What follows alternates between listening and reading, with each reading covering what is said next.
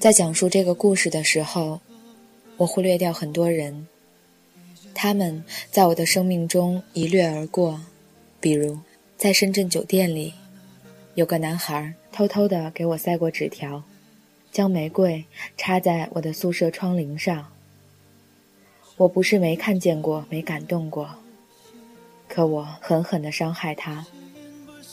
我站在路灯下问他：“你一个服务生，拿什么来爱我？”黑夜里的他面色赤红，大口吐气。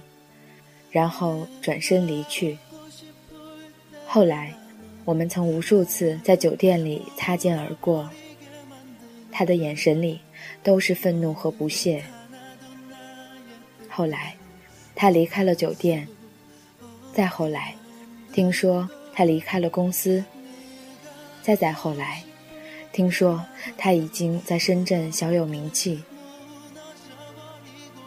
我常常想起他。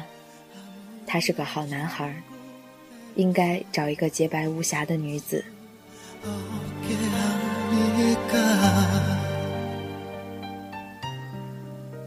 另外一个男孩是江门人，他的家与香港一水之隔，遥遥相望。我们在飞武汉的飞机上认识。是的，就是我从广州回武汉的那次。他将在武汉公干一月。他坐在我的旁边，我红着眼眶坐在座位上发呆，他不时跟我搭话。第一次坐飞机的我剧烈呕吐，他一直为我忙这忙那，比空姐还周到。我们一起搭车从机场到武汉市区，他给我电话号码，我知道他对我一见钟情。他来我的学校找我，请我吃饭。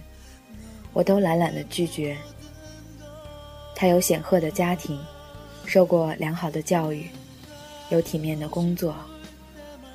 他拉着我去逛街，只要我在某件物品前驻足三分钟以上，我绝对会在某天收到这件礼物。他浪漫到极致，绅士到极致。他回广州时，我去送机，在机场，他羞涩地问我。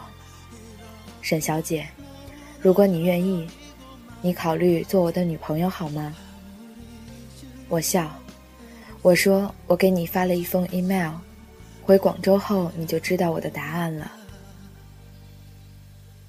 我在邮件里告诉他一切，他飞回武汉找我时，我已经去了深圳。他辗转到我深圳的地址时，我已经离开深圳。我为了眺望天上明月，错过人间飞鸿。两千零三年，我们居然在北京相逢。彼时，他身边已经有了巧笑倩兮的女子。我们寒暄，他背过身，落寞的笑。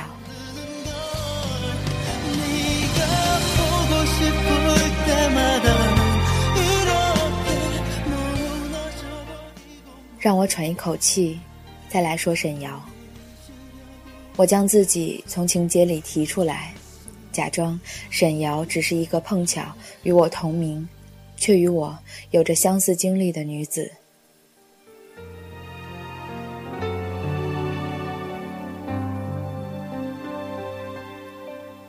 新的世纪开始了。千禧年的除夕夜，漫天的烟火绽放如花。分外妖娆。我和馒头坐在阳台的栏杆上，他问我，还恨不恨李小军？我沉默。我想起我的夭折的孩子，我想起我看过的白眼。我咬着牙齿说：“恨。”馒头不再言语，正是我这一个“恨”字。又一次让我和李小军擦肩。馒头在问我这话之前，小军在电话里对馒头说：“小曼，我决定要瑶瑶亲口告诉我，她到底发生了什么，她怎么可以那么作践自己？”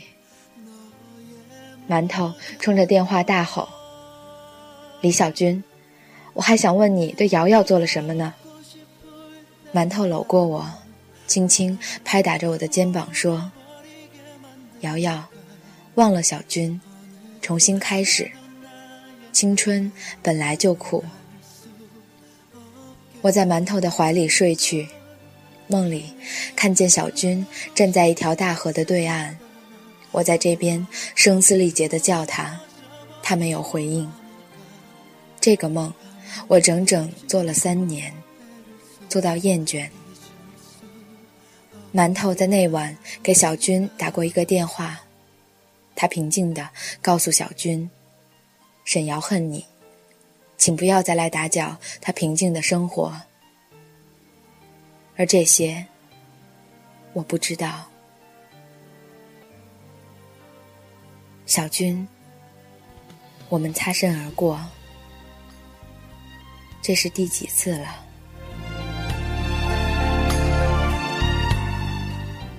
那是蜗牛一样爬过的岁月，我几乎没有笑过。我常常在公交车上坐过站，把洗衣粉撒在马桶里，切菜切到手，煮饭忘放水。我的生活一团糟糕，我像一个丧失了生活能力的废人。